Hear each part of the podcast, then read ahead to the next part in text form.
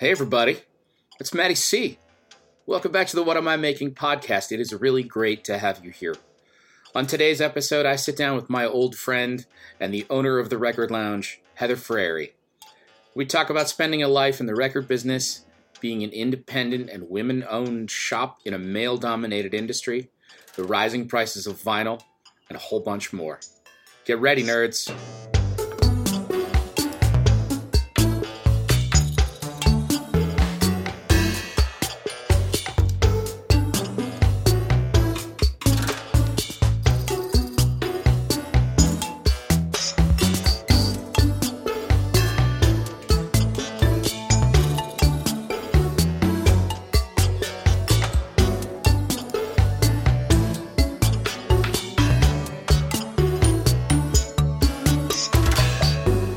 What's up, my friends? It's Maddie C. It's really great to have you here. Uh, newsflash: I'm old. Um, I have been home from tour now for three weeks and a few days, and I'm still not fully recovered.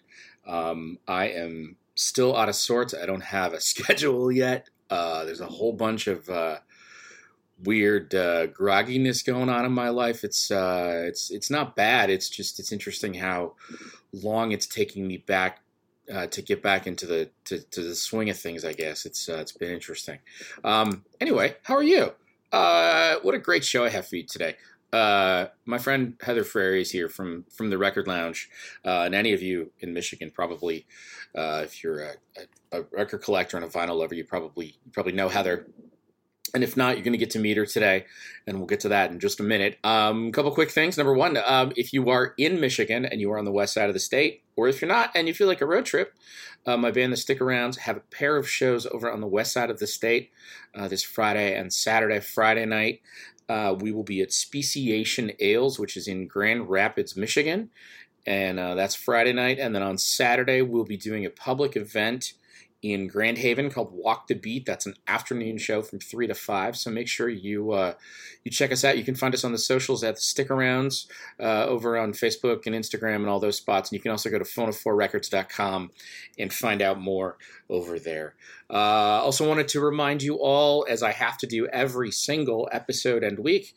This show is powered by your financial support. That's right, your subscriptions make this possible so that I can carve out time from my day you give me a little bit of money because you enjoy what I do, or because you appreciate me, or whatever it is that whatever's motivating you to send me money because you appreciate the work here. And that kind of keeps this train rolling. And that way I can kind of set aside some hours every week. Um, I'll be honest with you, that, that train has not been rolling real well lately. And if you've been thinking about making a subscription, uh, that now would be a good time to, to, to do that. Um, that would really feel good. Um, I feel like the work here is really good, and this thing has been growing over the six months I've been doing it, and I'm really excited about that. But um, it has kind of slowed down, and um, without you know some kind of a big uh, exposure or break, some kind of a thing where I get a big guest or somebody invites me onto their pod and that leads to and that I'm always working on that and that could happen and I'm not saying I'm giving up or anything but like what I am saying is sometimes the momentum is difficult to generate even though you're continually doing the work. So if you've been thinking about, you know, signing up for a paid subscription and you've been thinking, oh yeah, man, I got to do that, it'd be a really nice thing. Not only could I use a couple bucks, but I could use the encouragement to go, hey, Maddie, keep doing what you're doing. I really like this. Um, keep keep rolling. Um, so if you've been thinking about this, and even if you just want to send a note of encouragement, I'm not asking for pity, but I'm just I'm being I'm being vulnerable and honest. Um, you know, I, I, this thing is really important to me, and it seems like it's really kind of touched some people, and I want to be able to keep doing this. And to be honest with you, I want to be able to keep doing it consistently and keep doing it well. And for that to happen, I have to carve out regular time, and to do that, I have to make a little bit of money. So um, I'm going to shut up about that issue now. Um, and uh, make sure you're you're communicating with me too. Uh, you can send me an email, email over at whatamimakingblog at gmail.com. Send me comments, questions, suggestions, guest ideas, other pods I should be trying to reach out to and, and talk to, uh, new bands, new songs. Uh, send me music. Anybody got any TV show recommendations? Because I'm really running dry.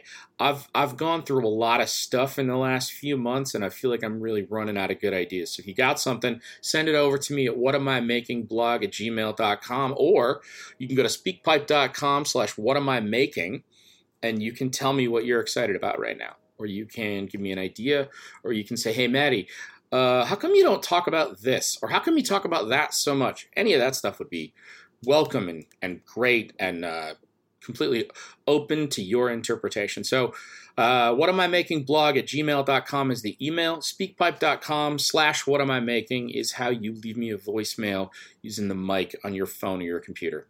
Uh, let's get into my guest, shall we? Um, Heather Frarey has spent her life in record stores. It wasn't planned to work out that way, it just happened. She landed a job at the legendary Wherehouse Records in East Lansing when she was not even 16 years old. And then through the mid 90s, nearly 20 years later, Heather was still on the retail front lines as the music industry continued to shift and morph and change from the CD era through to the age of the internet. In 2008, Heather opened the Record Lounge in its first location in East Lansing in the corner of a basement in a vintage clothing shop. And from there, her shop has grown. Changed locations multiple times, nearly failed more than once, and become a bedrock of the Lansing area music community. In fact, to celebrate Heather, the Record Lounge, and the city of Lansing, my band, the Stick Arounds, filmed a music video for our song Ode to Kid Marine at the shop and in the surrounding neighborhood. Third spaces like the Record Lounge are crucial to any vibrant scene and music and arts community it's super rare that I visit Heather at her shop and I don't run into one or two other folks that I know from the local creative community. It is a place to meet, connect, hatch ideas, and even network. As her locations and the times have changed, so too have her customers. They are becoming younger and more ethnically diverse. Sure, there are still plenty of hermetic, unkempt middle aged men such as myself trolling around the local record shops. But that audience is expanding. That expansion, though, has been challenging for new collectors as vinyl prices have risen astronomically in the last few years. Heather and I dive into the details of why records have become so expensive, why they take so long to produce, and what that actually means for the industry and for stores like the Record Lounge. Heather's story is also unique in that not only are the buyers of vinyl records mostly men, record shops are overwhelmingly owned and run by dudes. The last I knew, the Record Lounge was the only woman owned and run record store in the entire state of Michigan. And even if one or two women owners have been added to the fold in recent years, and I hope that's the case, it is still a male heavy industry, and voices like Heather's are crucial to creating a welcome and open environment. Every city, every great city has a shop like the Record Lounge and folks like Heather. I often feel like part of my work here is to make sure that we appreciate those folks in the moment and that we remember that many of these sacred spaces are in danger of going under and going away forever. Now, as Heather nears 60, it's forced her to reflect on her legacy how much longer she wants to go at this pace, with this level of responsibility, and what this journey has meant to her, and how it's defined her life. And in many respects, where it might go from here. So, here now is my chat with my friend and a very proud member of my local creative community, the owner of the Record Lounge, Heather Frarey.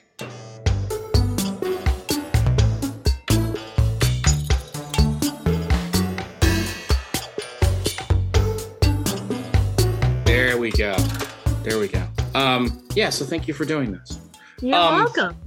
Uh, I don't really have an agenda. I was just going to kind of fly by the seat of my pants. So let me grab my notebook here. So as I think of things, I can write them down. Like I said, weird, weird day. Uh, how was your day? Um, it was it was all right. Yeah. You know, like for some reason, last week was probably our slowest week all summer. In fact, in a long time. Really? You know, yeah. And even like we're usually swamped Friday, Saturday. Yeah. And this, it just wasn't. And I think the the whole thing behind it is school at MSU kids start coming back the 21st. So right. school's starting. It's just people are trying to get their last minute things done. Um and there's that that like last push for like getting in a vacation before the vacation world goes back to normal and all that all right. that stuff. Yeah. So it was um usually it's just me and the oddities guy in the back on Tuesday. Yeah. And it it's been he left at two o'clock. Okay. so I was actually I had people up until like a couple minutes ago. Oh, that's awesome. It is. It is. Actually, the girl bought, you know, Chance the Rapper is, right? Yeah, I do. I'm an well, old man, but I know that name for sure. Normally, between him and this other guy, Frank Ocean, their vinyl there's only small batches. And this one I had was a bootleg, and that's basically all you can get. And it was 95 bucks, and the girl wow. bought it. Wow. So there, that that was a great last sale. And and how old of a because this was one of the things I really wanted to talk to you about. How how old of a you said younger person? No, it was well, I couldn't really tell. So maybe she was in her 30s it was okay. hard to tell. It looked like okay. she's lived a little rough. Okay. She had very long hair, dreads. Got it. Um, yeah, she looked a little bit older, but she might have lived hard too. Who knows? Yeah, it's always dangerous to make that supposition on people, isn't it? It's a little scary. Um, it is. It is. Like um, people look at me, do they see that I'm going to be 60 in December? Maybe. I don't I, know. I know you and have known you for a really long time, and that doesn't seem possible to me. Ugh. First of all, it doesn't seem it doesn't seem feasible, and second, you don't you don't look your age. You don't. I'll tell you, this sixty thing is really bothering me. What do you think it is about that number that's that's um, sticking with you? Um, I think because you start thinking, oh, well, there's 10 years till 70. Oh, 20 till I'm 80. Am I almost going to, am I going to be gone soon? Or that's what I think about. And you think you're having this um, discussion with yourself more than you did when you turned 50, for example? Oh, absolutely. A lot more. Like 50 okay. didn't, I didn't bother me at all. It didn't really bother me. I mean, it was only last year, but it didn't really affect me. Um, but I can see that I mean, 60 is the decade in which we sort of think about retiring. That's when that's yeah. when sort of the, the cultural expectation is. That's sure sadly changing for most Americans. But um it's how do you feel like that has um do you feel like that discovery or that that sort of impending milestone is affecting the way you approach things at the store or the way you've thought about maybe your legacy or anything like that? Well, yeah, you know, I'm starting to think about it more because um, my husband he's talking about retiring in a year or two years. And then what am i going to do? I would love to keep this going for at least five more years because it's doing great i love it and people seem to really like the shop so i'm going to keep it going for as long as i can but i have thought about what i'm going to do when that time comes um, you know, when I I'm going to sell it just the contents. When if you buy it, you buy the entire contents. You do not buy the name. Okay. Because I worked too hard for that. That was a lot of work. um, I think, and and the reality is that that brand is you, and you are that brand in many ways. Right. But when you build an individual thing like you have done over how many years? Heather? Uh, 15. 15. Yeah. In four different locations? Yep. Okay. So you're talking about a lot of talking about a lot of blood, sweat, and tears, literally. Oh, absolutely. Yeah. Um a lot. And and you are still an unusual store. It's becoming less unusual, but you are not only uh, run by a woman, but you're owned by a woman. Um, mm-hmm. Are you you and Annie are the only two full time staff members, right? Um, she's part time. She's okay. only here a day and a half. Okay, but, but I mean, you guys are, but essentially the two of you, those two women, are sort of the front facing entity that is the record lounge. Yes. Yep. Just her and I. Um, people love Bill. They love Bill a lot. Bill's wonderful. And he actually got a little melancholy last week about, you know, he's 70 and um, he started thinking about, oh, what's it going to be like when he can't do this anymore? And he he started crying. And I said, wow. "Yeah, Bill, you know, it is something to think about." He goes, "You know, actually working here in the store has kept him going. It's kept him happy. You know, he loves talking to people. I mean, that's his that's his thing." The, it, and there's a there's a purpose to it you know right there's, he, there's a i'm gonna get up and go work at the store today. And it's not yeah. it's not you know it's not i have to do this to put food on the table or that i have to do this to identify myself but it's a it's a it's an endeavor in a community that he looks forward to and he wants to participate in. Oh, and that and that i think is i mean don't you think that is sort of the beauty of you know you said you you, you spent all this time and all this effort building a name Mm-hmm. And yet I think about all of the people who sort of gave that back to you in ways, not just with their dollars, but with oh, right. genuinely with their community. Yep, absolutely.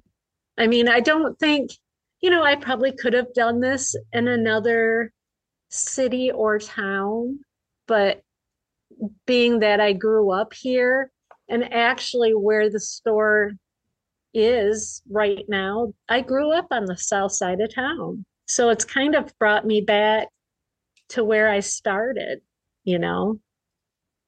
Um okay, so so your journey in this business begins at Wherehouse, right? Yep. Yep. Okay. So and when would have been so when do you get that when do you get that gig and what is your life like when you get it? Um I started in uh, September of 1979. Wow. I was in high I just started high school actually, I started a month prior high school. I went to Everett. Okay. And I thought, man, working in a record shop and I'm in high school, I'm the coolest person. you must have been like 15. I was going, yeah, I almost turned, I was going to turn 16 in oh my God. Okay. A couple months. Wow. So yeah, I thought I was just the shit, you know, in high school. Oh my God, you were. And um and 1979, that's a pretty good year to get your first gig at a record store. Oh my god, you you know all the shit that came out that Oh my year. god, it's unreal. Um I mean, you have like the cars, you've got Supertramp, Breakfast in America, you've got Yeah, I, I mean, mean so when you said much. 79, the first thing I thought it was that first cars record. Oh yeah, which is just ridiculous. I mean, I love. I bought that. They used to have these things at the Civic Center called the half off fair, or the half off sale. And there was different you know shops down there and i remember buying my first cars album there. Wow. That it was, was that was two bucks. Oh my god. Yeah. half off. That's incredible. So yeah. and you were at Wherehouse for quite a long time right? I was. I went uh let's see so 79 i graduated in 82 um i got married in that September. We left. We came back in 86, and that's I started back at okay. Wherehouse then. So I was okay. out in East Lansing. Okay. Um and uh and you were there basically through the 90s, right? Yeah, I was there uh 10 years cuz I left in 96. Okay, so by the time you left that business was really changing you were yes. really starting to kind of see the writing on the wall. If you left, so if you left in 96, 97, that's really when you start to sort of see the cracks in the in oh, the facade, right? Big time. Um, that's when I had worked in the main warehouse. I became the cassette buyer. And at that point, Denny was starting to get rid of people. And I thought, you know, instead of him getting rid of me, I'm just gonna I'm gonna bow out gracefully. And I left um, but that's when all the box shops started moving in, like Best Buy. Right. Tower had just, I think, moved in in East Lansing. and I don't want to make it like you don't want to lo- you know I don't want to hyper localize it, but I think it's important, sort of in the context of your story, to kind of talk about for people who don't understand in a college town like East Lansing, at the time that the tower came in in the what was it the the very early oh. 90s like 92 93 well I, gr- I feels it like it feels like the grunge era kind of hit at the same time tower showed up in east lansing yeah um i think it was mid 90s because okay. Wherehouse was still going full on um i remember having you know we'd have a lot of in stores still you know like uh they might be giants came in the two big ones that the two big ones that i remember were the pearl jam pizza party. Oh the, i was there. I've got my signed thing. And and they might be giants. And they might be giants was nuts. It was nuts. It, it was it was amazing. But do, do you remember pearl jam not being as big because nobody really knew them yet? Uh, so and and people who because i didn't go to the show. I just went to the in store. Yeah. But um my my recollection is that they were opening for I think it was Nirvana and Smashing Pumpkins. I was even gonna say it was Black Crowes, but I could be wrong. It doesn't matter. Uh, yeah. I remember them being the opener Right. Smashing Pumpkins is a good guess too. It Doesn't matter. Somebody will look this up and will and will will educate us online. I'm sure. Oh, absolutely. Uh, uh, regardless, they were, as I recall, opening for a bigger band and so, so sort of like the were they an Elektra? Uh, they were on Sony. They're on Sony. Okay, so yeah, so the, and they and they had just put ten out, like just. Right. Yeah, and this was like this was like their first tour. It was, yeah. And uh and this was at a time when my wife was working at Harmony House, which was kind of a oh yeah, sort of a, a, a competing outlet that was similar to Wherehouse. And this would have yep. been she worked maybe a little after this happened, but it was the same kind of thing where they would take new bands and they would really push Oh, big uh, time. You know, back like, when they had that kind of money to do yeah, it. and so like I can remember like just getting hordes of CDs and people throwing passes and tickets at you all the time, and all you were oh, yeah. you were basically just a, a cash register jockey. Yeah, and they were just throwing much. stuff at you. Yeah. Yeah. So so you take some you basically take some time off. You go through this sort of like you sort of ride out the golden age, mm-hmm. right? Of of, right. of the of the, the the the CD era of retail. Yeah. And at that and at that point, basically, you've survived three formats in a 20 year period.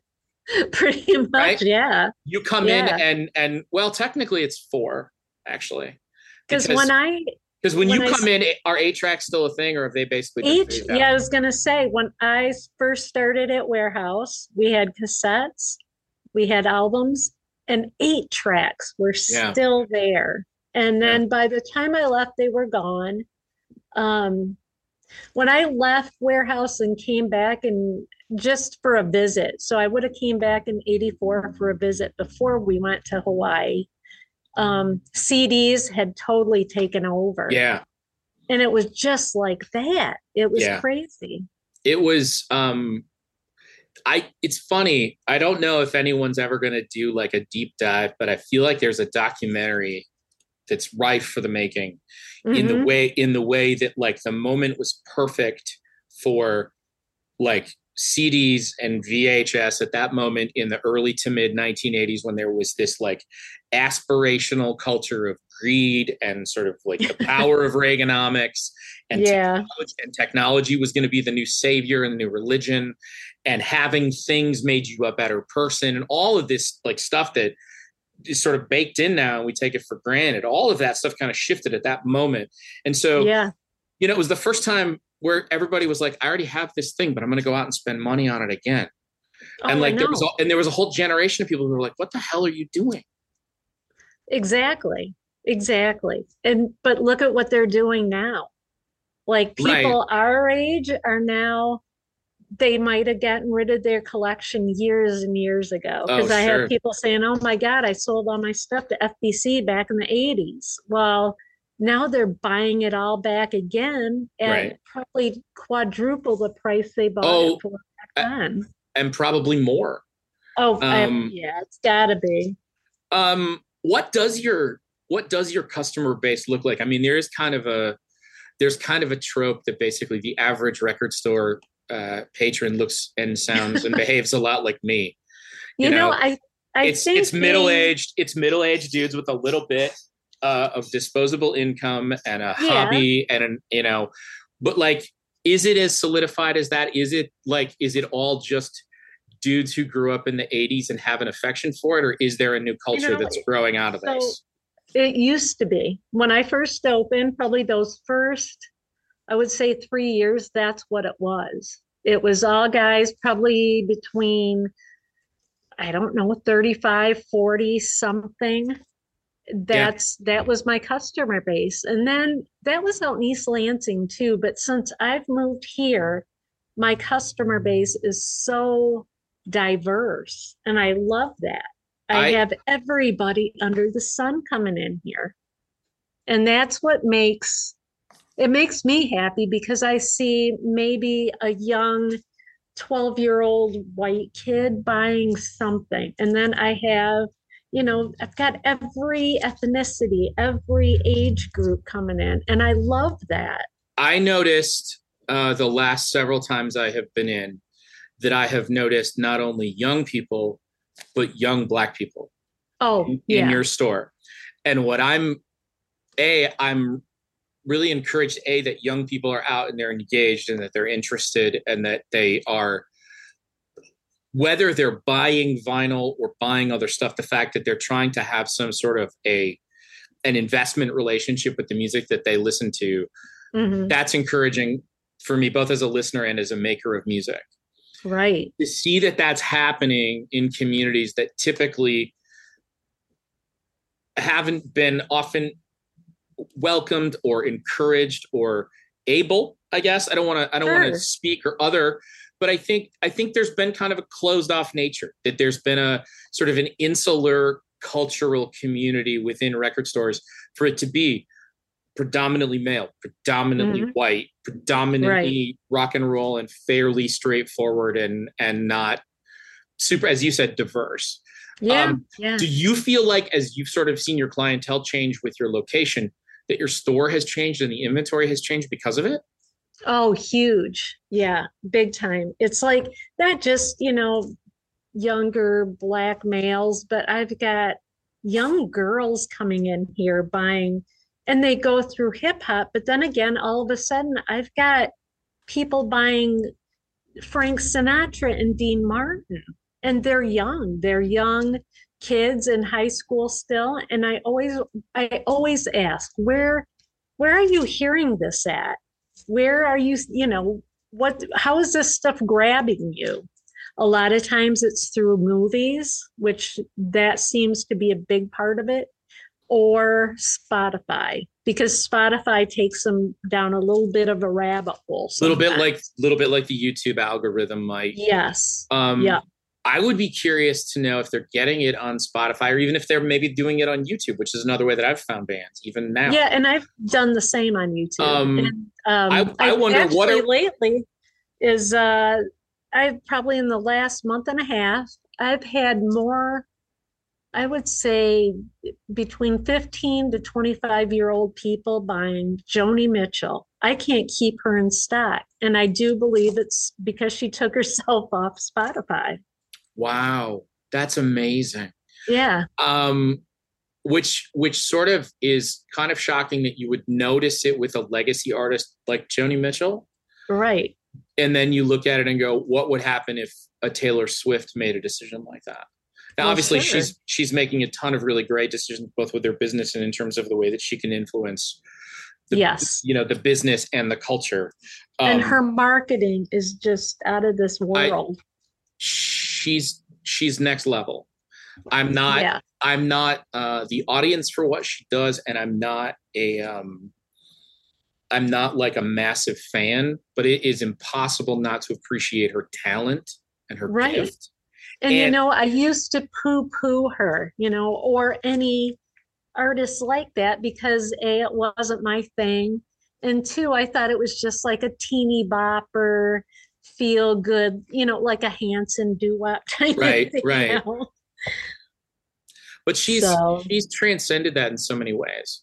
I yeah. mean, she is she has so much more in common with in in terms of artistic legacy. She has so much more in common with Prince or Madonna or Michael Jackson than she does with Miley Cyrus or Britney Spears. In, I, yeah, that's totally in, true. In my mind. Um, what I also think has got to be fascinating from your perspective is it seems like TikTok has been a pretty massive uh, influence for people finding music.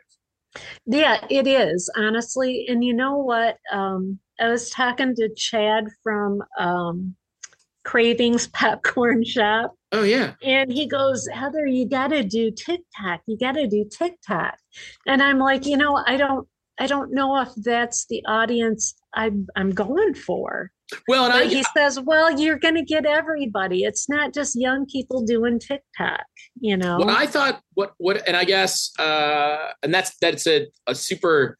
Like, I'm curious because I know you and I talked about like you know m- maybe me helping you a little bit with, excuse me, um, some YouTube stuff.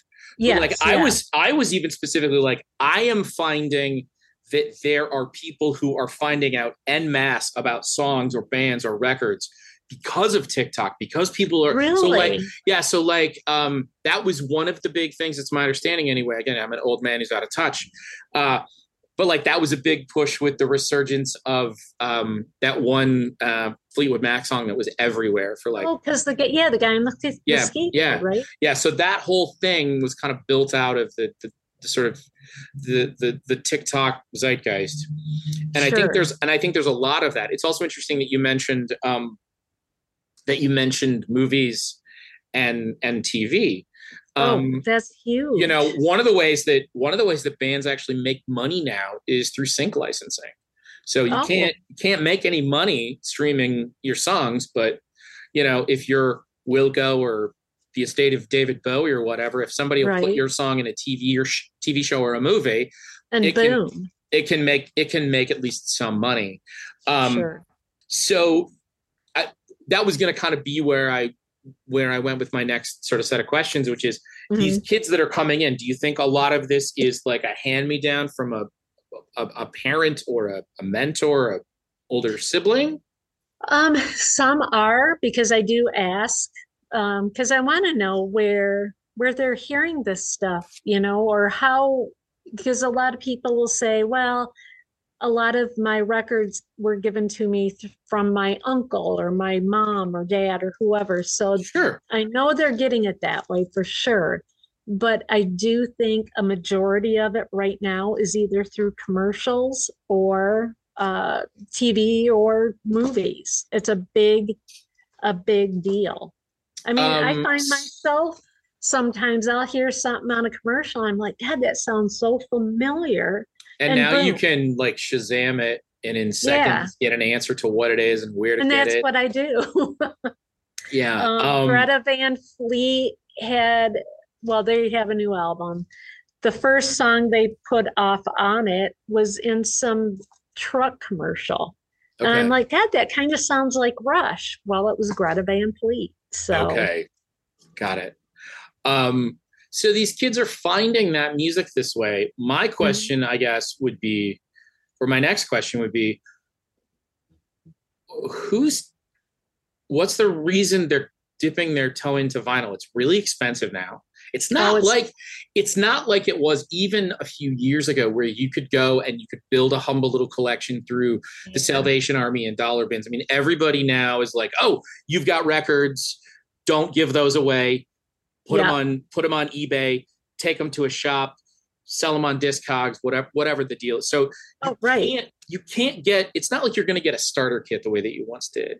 No, I mean, I, it used to be so easy, so easy. Go to rummage sales. Oh, we just want to get rid of this stuff. Yep. You know, that's what I used to get. But now people either will say, Oh, I gave it to my grandkids or this or that, or, Oh, yeah, we saw on eBay that's going for a lot of money. Yeah. So it's been harder to get things in that respect because you can't just get it for a quarter a piece. You right. really do have to pay a good amount. And I always like to be fair. And what I'll do sometimes is go on to Discogs and I'll see the median price or what it last sold for. I'll give them half of that. You know, I'm not right. just going to say, oh, five bucks or two dollars. Right. I, I don't do it. I just want I want them to be happy with what they're getting and I don't want them to go to another place and say, oh, that place is garbage because they don't give you anything for what you're, you know. And it's interesting too, because what has happened is that as technology has made it easier for people who have loved this their whole lives, what it has done is it has made it easier for people to monetize what mm-hmm. they previously didn't want to invest the time and energy into finding out it was worth. And that's not yeah. necessarily a bad thing, but it changes the game and it changes who can play it, I think. Yeah. I sort of think about true. it from the perspective of, uh, and things change and probably should, but like I think about it from the perspective of when I was 20, I could go and I could buy a bunch of records really cheap. And most of the records that I bought in my late teens and early 20s, I bought because it was cheaper than buying them on CD. Oh, it sure. Wasn't, it wasn't yeah. like vinyl was my preferred format. It was, okay, I can buy a copy of the new Echo and the Bunnymen record on CD yeah. and it's $15. Or I can buy yeah. it on vinyl and it's nine. Yeah. Okay? Isn't it? That's now it doesn't wild. take a lot of math for me to understand that that means I can almost buy two records for one CD. Right. So yeah. in the mind of a teenager, it was really easy to go more is better. Oh, absolutely. You know, um and now, you know, I've got the dollar bins. Well, you never know what you're going to find down there. And people love that. So I do a lot of young kids do buy dollar vinyl. Just some of them don't know who the the artist is, but they just they're curious. They they want to know. And oh, or, there's also there's also a thing about sort of going through the racks of a store or a library or somebody's house at a garage sale. Yeah. Going through that bin and finding one or two things that you don't know anything about that but you're curious enough to take home. Yeah. And once in a while you can find a magical little treasure and it will have a story with it. Oh, for sure. And it will it will become more special because of what it is, not just because of what it sounds like. Oh yeah. Right. Yeah. And and uh, one of the things I sort of feel like I miss, and there's so much to love about the experience of digital listening because it's so easy and portable.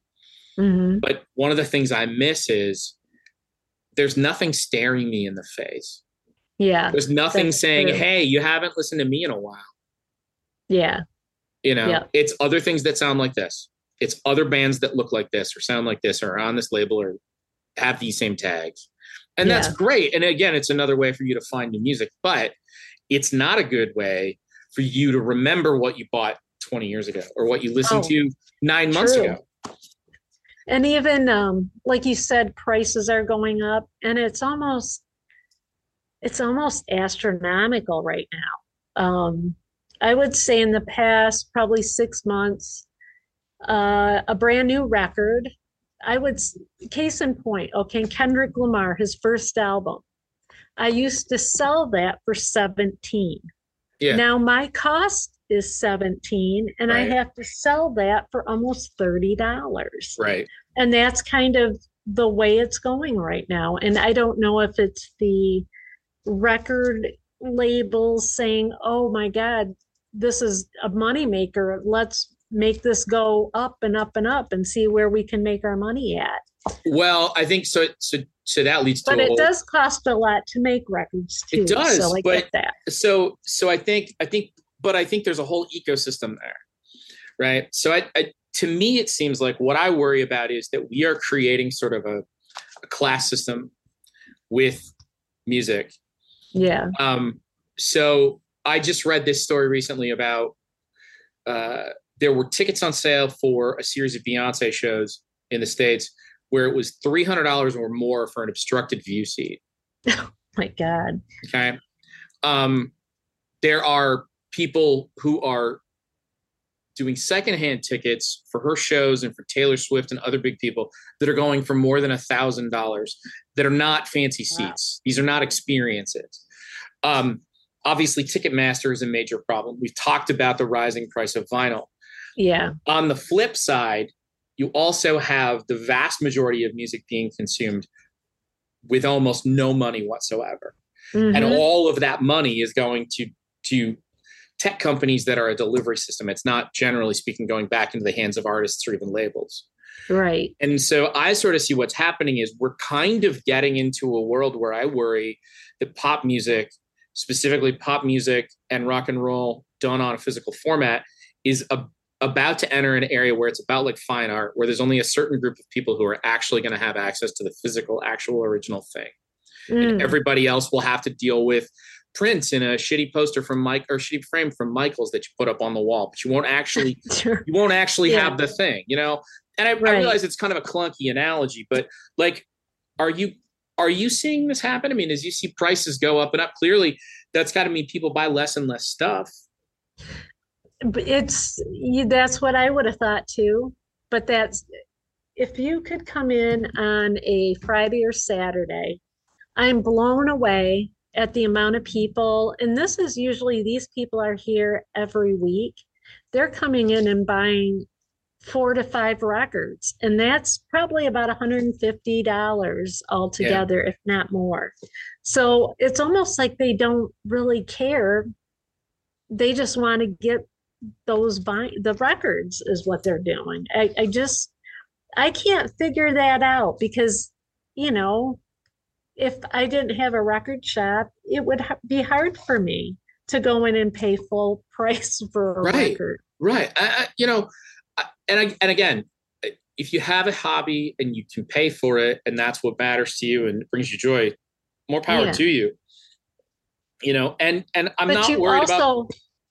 I'm not worried about people having access, but I am kind of curious about like sort of the system that is sort of like in many ways propping up the record industry right yeah uh, i had a conversation recently with joel uh, Dr- Colonel drummer extraordinaire, the stick arounds in Harbor Coat and the Wild Honey Collective. Oh every, yeah, every I other band, Joel. every other band under the sun.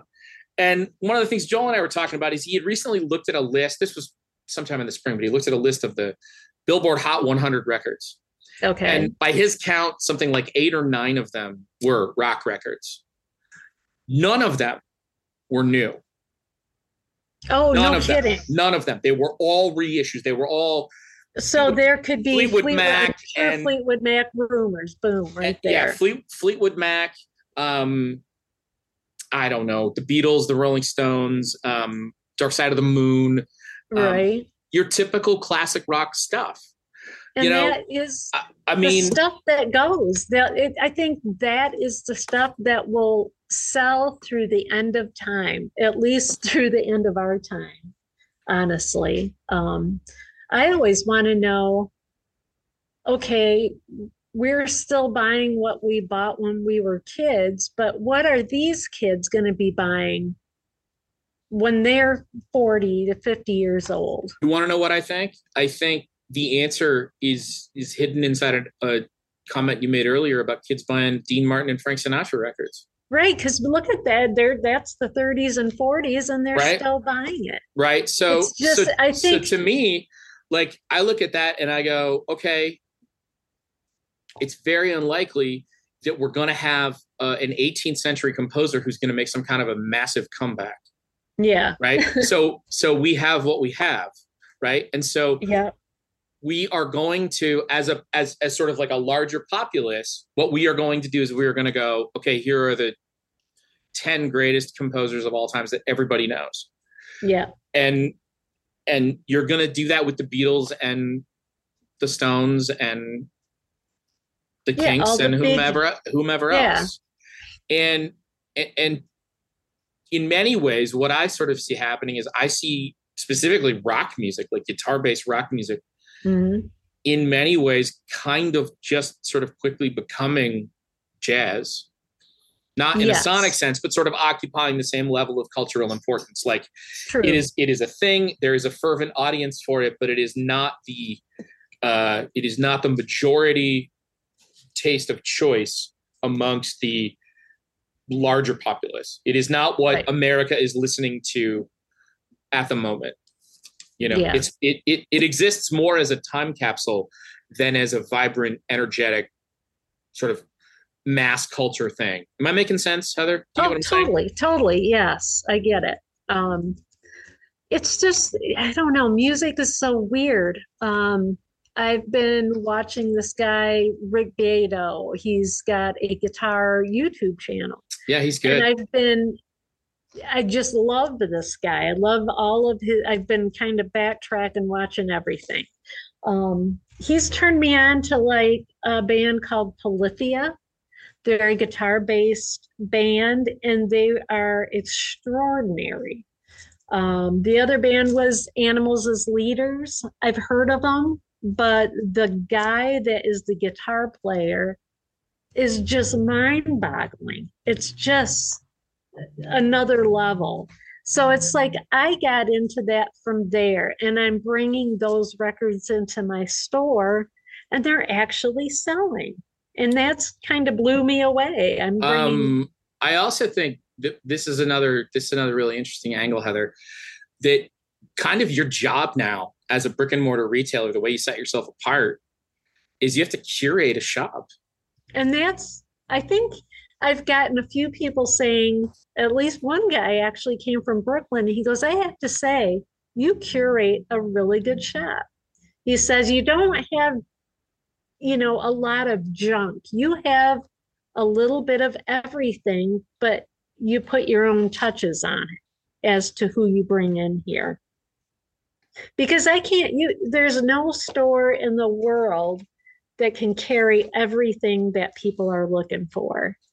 Uh, no, so not even not even amoeba the, the, world famous amoeba music in oh no California. They can't. they can't do it. Um plus I think most people don't really understand that like when you're talking about that Kendrick Lamar record that costs you $17 Sure. It means if you order 10 of those, that's 170 bucks. Everybody understands that math. Yep. What I think most people think of in the retail sense is that in a typical way, you'd be billed $170 for it, and then you would return whatever was unsold.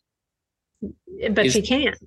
And that's what I wanted to get at. So you can tell our fine listeners how it actually works. You order 10 Kendrick Lamar records, you yep. pay $170 for them. They're yours forever, whether you want them or need them. Correct. whether I want those or not. Yeah. Um, there is a no uh, return policy on vinyl. And always has um, been. Yep. I mean, I don't get it because, you know, record pressing plants, they're very few and far between, and they are probably so pushed to the to the edge on trying to get things out on time that yeah, they're letting things slip through the cracks. I yeah. get that but we're the ones that kind of have to explain it all to the consumer you know say i had somebody bring in maybe say a motley crue record it's a double well they got a motley crue record on one side but the other side was a tim mcgraw record so it's wow. like a yeah so there's quality control which i know they're really trying but it's just it's hard when we're the ones that have to take the heat for it. Well, and I can't send that back. So are you just on the hook for it? They don't do anything for you? And so okay, like I sometimes I'll go through Music Direct. I save up maybe through two months things that people bring back that are just absurdly wrong or there is something wrong with them. Yeah. They're not just playing it on a shitty Crosley right. turntable and it's you know and it's skipping yes. all the way through because we do play them here and um no there's actually things wrong with them. So i'll i'll ship them back. I'll get a credit but it's not what i paid for them you know? that's bullshit. I know. Um are there still massive uh issues with wait times and getting product especially like i remember a couple of years ago when the War on Drugs record kind of blew up, I remember that mm. you had to wait months to get another copy of that. Oh, for sure. Is that, is that kind of stuff still happening? It's getting a little bit better.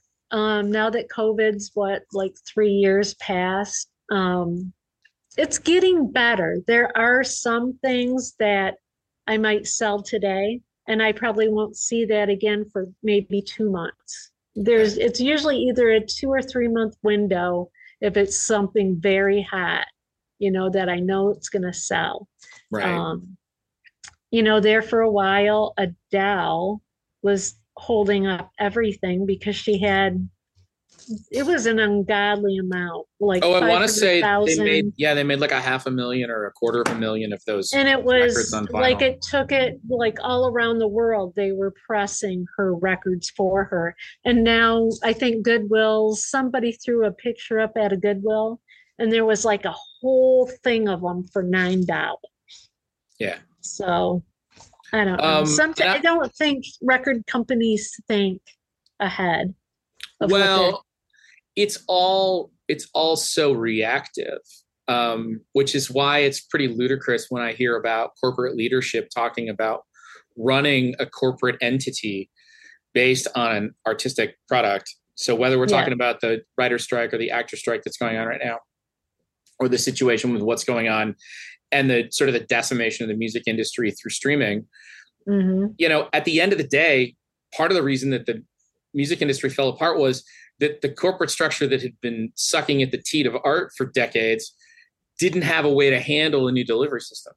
The one right. thing that they were taxed with doing, which was getting the music in the hands of people, was the one yeah. thing that they weren't able to keep control of so that everybody could keep getting paid. And now what's happened is you've got them going, oh, we can charge $35 for a Kendrick, Kendrick Lamar record and yeah. everybody wins except for the consumer. And so we'll just keep pumping those up because that's what makes money and then sure. when, and then when the, the fad changes they'll run to whatever the next thing is until they just don't have any wind left to run anymore at all yeah you know and which uh, again you know i don't know that it's a bad thing that maybe this is going to wind up being done at a more independent level that right. it will be people like you know and there's still big big labels but people like Merge and Sub Pop and uh, you know uh, uh, oh shoot, what's the one in uh, Matador? Parlophone, not Parlophone. Um,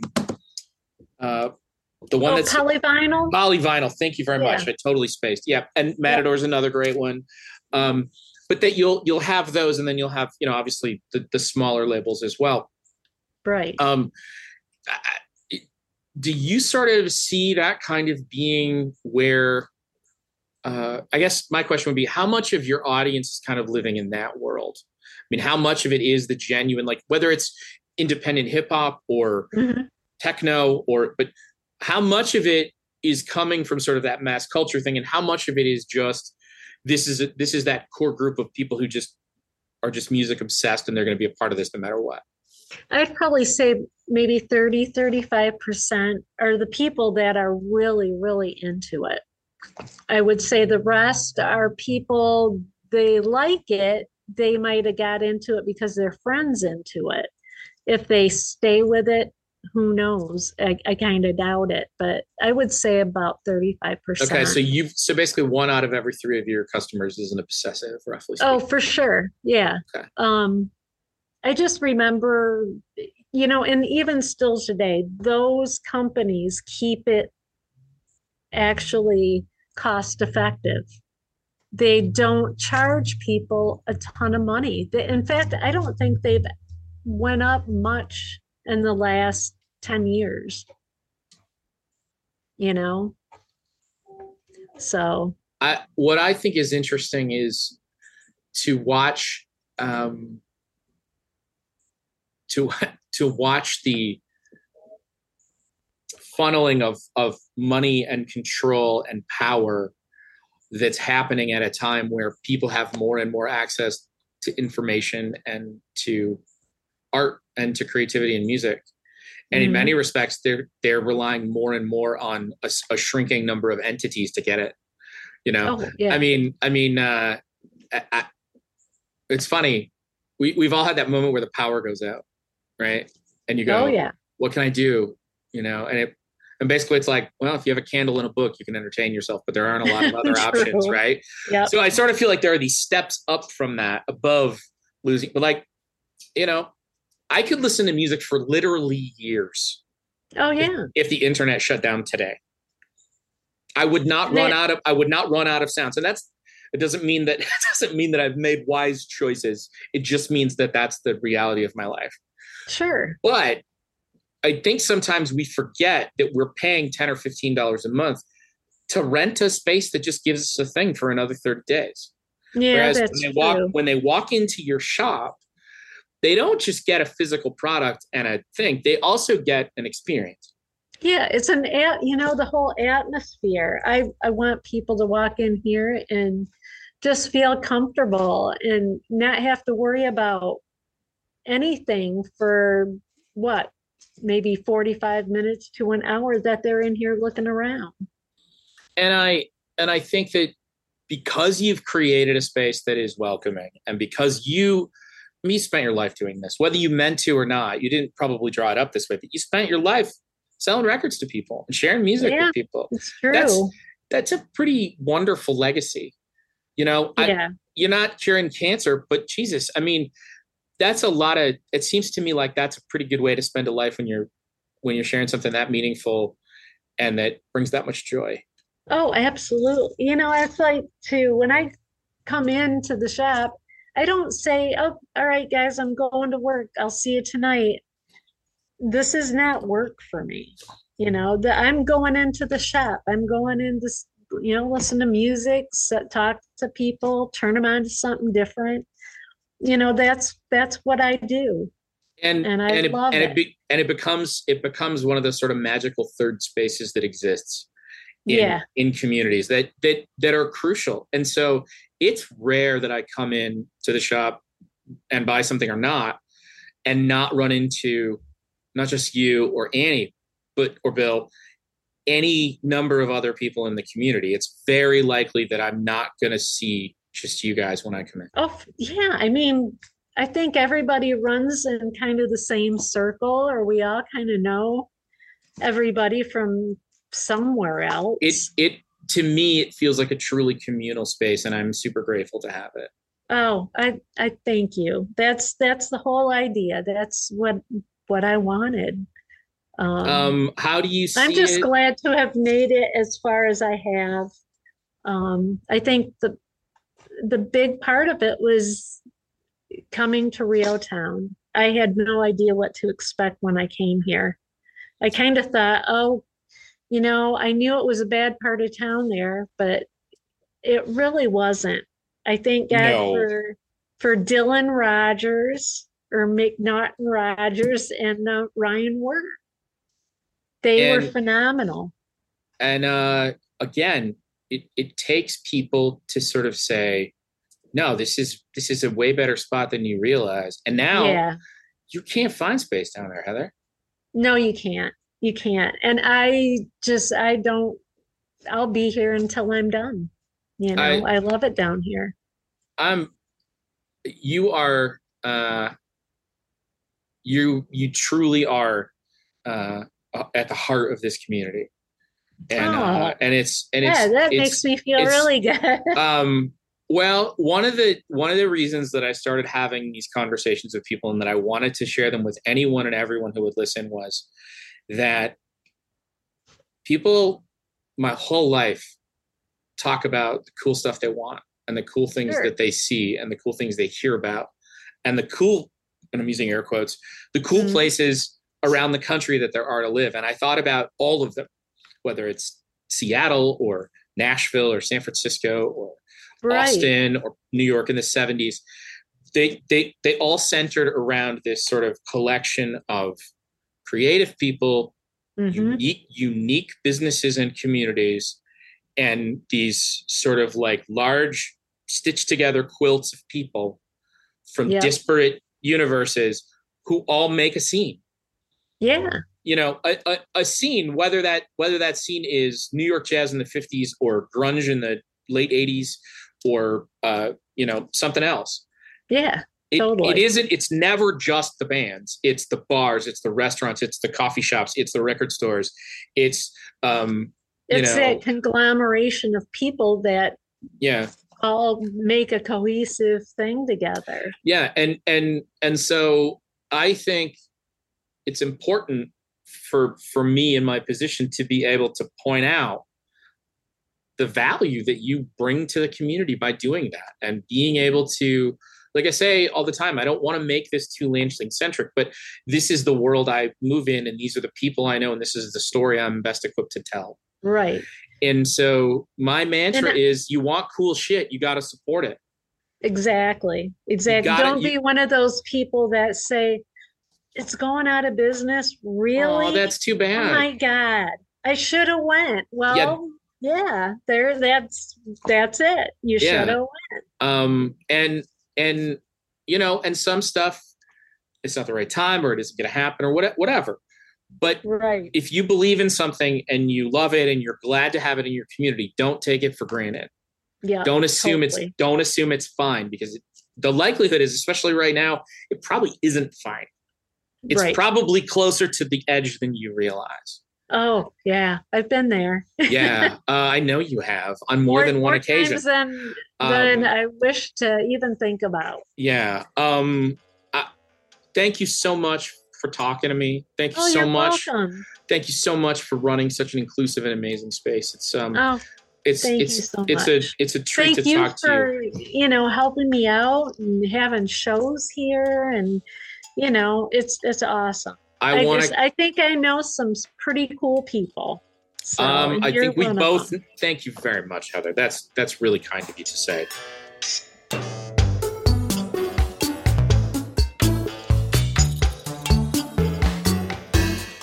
Look, I'm not going to leave that gorilla in the room. I'm going to acknowledge that's a super weird edit and a way to end that interview, but I'm unable to uh, accept a compliment uh, with any degree of grace or uh, uh, landing it with a full 10. Um, so I went on from there to small talk about stuff that was completely inside baseball that didn't have anything to do with our interview. And, uh, and it just seemed like that was a, a natural not natural, but it was the best place for me to kind of gracefully bow out. Uh, but what a what an amazing, sweet, wonderful person, and what a great store. Um, thank you so much, Heather, for talking to me. Thank you for being here. Please make sure you're engaging. Find us on Substack. What am I making.substack.com. Sign up for a paid subscription. Go over there, follow us, get on notes, check it all out. Get us on the socials. Make sure you're paying attention to the essays. And I will see you next time, my friends. Thanks for everything. Be well. Cheers.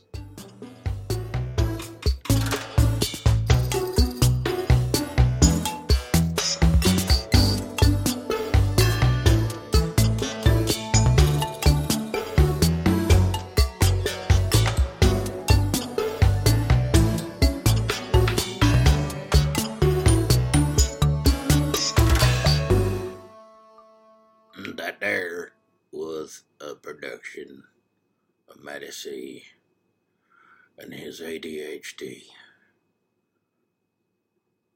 Again.